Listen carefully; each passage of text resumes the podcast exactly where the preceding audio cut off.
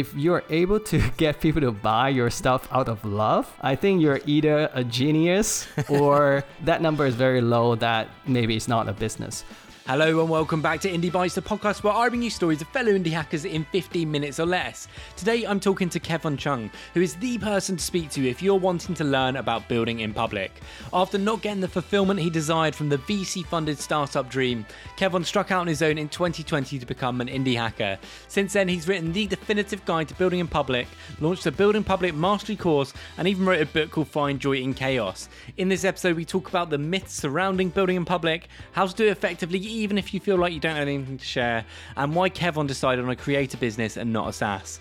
Now, if you're a solo founder like me trying to build in public, having a support network around you is vital. I do love my Twitter friends, but being part of a tight knit community really helps me stay focused on getting this podcast out, which is why I'm again thankful that Ramen Club is sponsoring Indie Bites. Ramen Club is a community of indie hackers and entrepreneurs designed to help you get to ramen profitability. We have four remote co working sessions every week, masterminds, accountability calls, live AMAs, a fractional CFO, in house VA, discounts, and so much more. So if you want to join me and my bootstrapper friends, head to ramenclub.so and use code IndieBites to let the founder Charlie know I sent you. Link is also in the show notes. Let's get into it. Kevon, welcome to the podcast. Hey, thank you, James. I've heard of your show since probably day one, so I'm really excited to be here. Well, Kevon, I'm excited to get into it and learn a little bit more about building in public. I want to start off with when you first started to become an indie hacker. You had this six months of what you call building credibility. And in your book, you've got this great exchange with your wife where she said, Kevon, that's great that you've been building your Twitter audience, but when are you going to start charging and making some money? Do you think more indie hackers should be asking the same question to themselves that your wife did? When are you going to start charging people? Or do you think that six months of building that credibility is super important? I think it depends on your approach. so it's definitely important to start charging because, like, when we talk about entrepreneurship, I think about you're creating value and you get something in exchange. So if you don't get that exchange, this is not entrepreneurship. This is more like charity, and this is not going to sustain. So I, I like to think that it is different kind of approach, and it depends how you do it. For example, I started with a startup background and I had some savings and I had a bunch of failures starting different things before. So this time around, because I knew on the online world, credibility is everything. So I'm willing to bet six months in order to just explore a new niche, figure out the online business model, and build up my own name. But I assume like if people don't have the failures before or don't have a runway, then they should be asking this question early on, yeah. perhaps like doing some services just to get things kicked off. And your, your first thing you launched was your definitive guide to building in public. What made you go down this building in public route? What attracted you to this? And in November 2020, did you know that you were going to go down the building public route? Were you just sort of looking out for different ideas? No, James. Basically, you know, when I first started out, I didn't know what I wanted to talk about or focus on. I still remember I was writing individual blog posts at first. So eight weeks, eight blog posts, and I put it out there, and I got like 30 to 40 people to read it each time. And I was like, mm. ah, no, this is not gonna build my name. 30 to 40 people each time. So I actually did some research on like buzzword, and I got like micro SaaS, no code, build in public. And guess what? Build in public had 0 to 10 search volume in the US each month. So basically, Google is telling me, hey, don't focus on this. No one cares about building public. But, but I see a different thing happening on Twitter. Like the movement is starting and more and more people are getting in. And James, you know, the key thing that got me into this is when I look at this concept, building in public, it is like calling my name. Like, because I stand for honesty, helpfulness, I'm willing to be transparent. So when I think about this topic, I'm like, I can talk about it for 10 years or 20 years. So I'm set on that. Let me be the person who teach people how to do it. And was it a case of writing this guide? And also, how did you learn all the stuff to write this guide? It, I've read it. It's fantastic. It's super in depth. How did I learn the topic when I had zero knowledge? Basically, when I decided I want to write it, the first thing I did is not to write. I went on indiehackers.com and they have a group called Building Public. And I read every single post in there and I take notes on what people are asking and what people are saying. And not just that, because I have read so much, I started hopping into the new posts to help people out by referencing what I learned from other people. So after a few weeks, I know enough so that I kind of just structure on information into this nine chapter guide. So to all the people out there who thinks, I don't have a niche, I don't have knowledge on a topic, well, you can learn. I like this approach that sort of anyone can learn any topic. They just got to go deep into it. Now, a lot of indie hackers, as I mentioned earlier, would have thought about building in public. They would have seen people do it. Some are probably doing it very successfully at the moment. But what does it mean? How do you do it? I just thought building in public is sharing MRR screenshots on Twitter.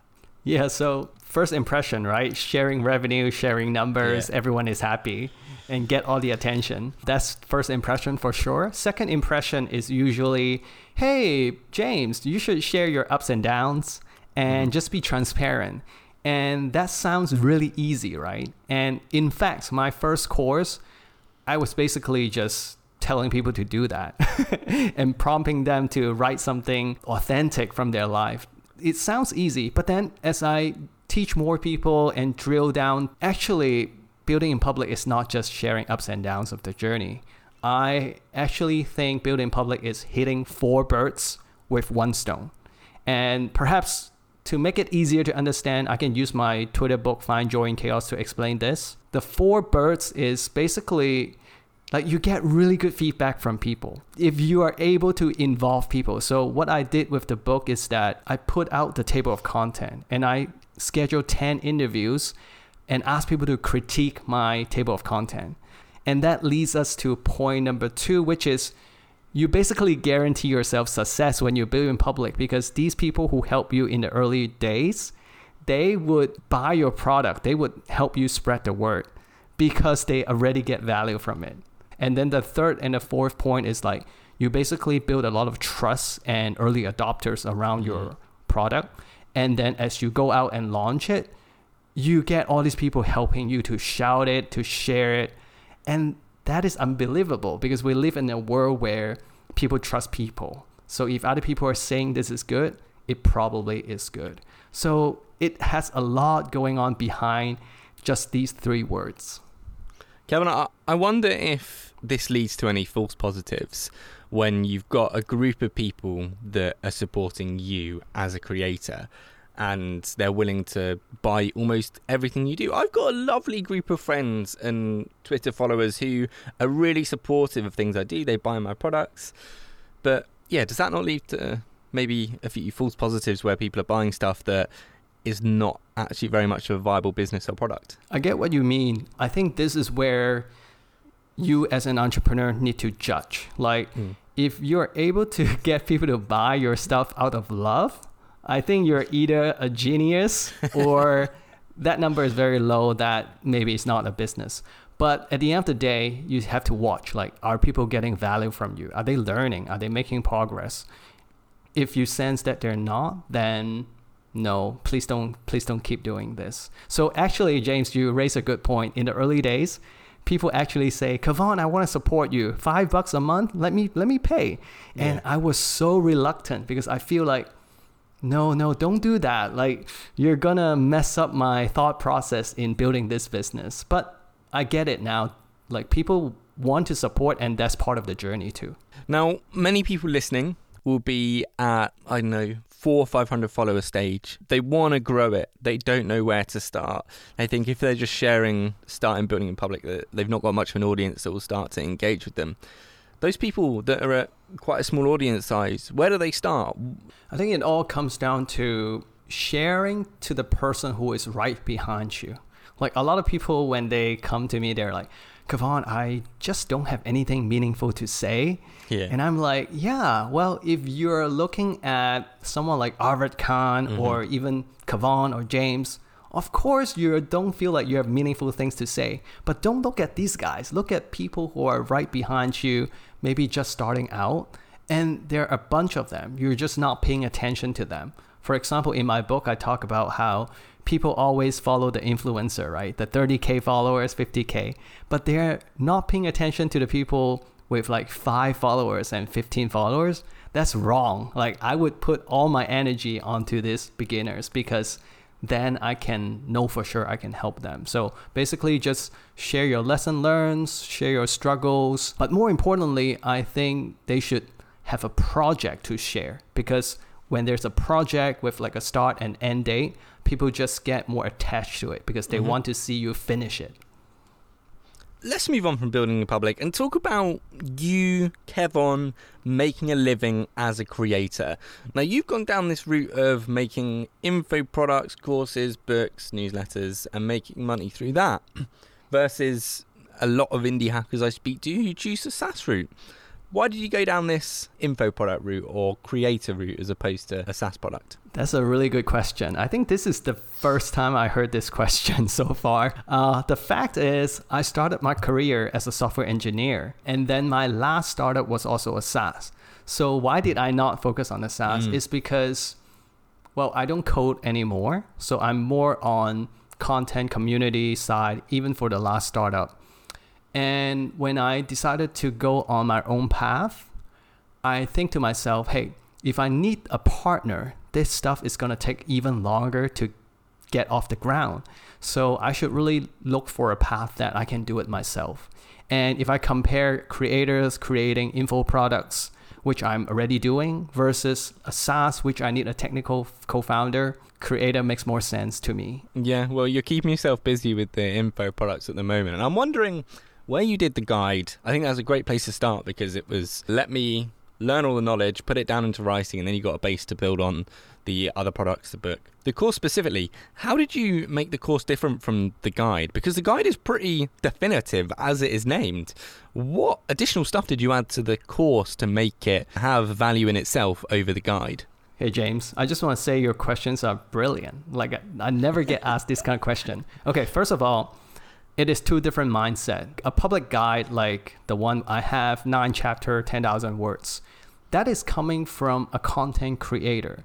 So I basically tell you the why and the what, and I show you a bit of how, but there's no exercise to unblock that for you. Mm. But as an educator running a course, I know a lot of courses out there are just presentation and lectures. I don't do that.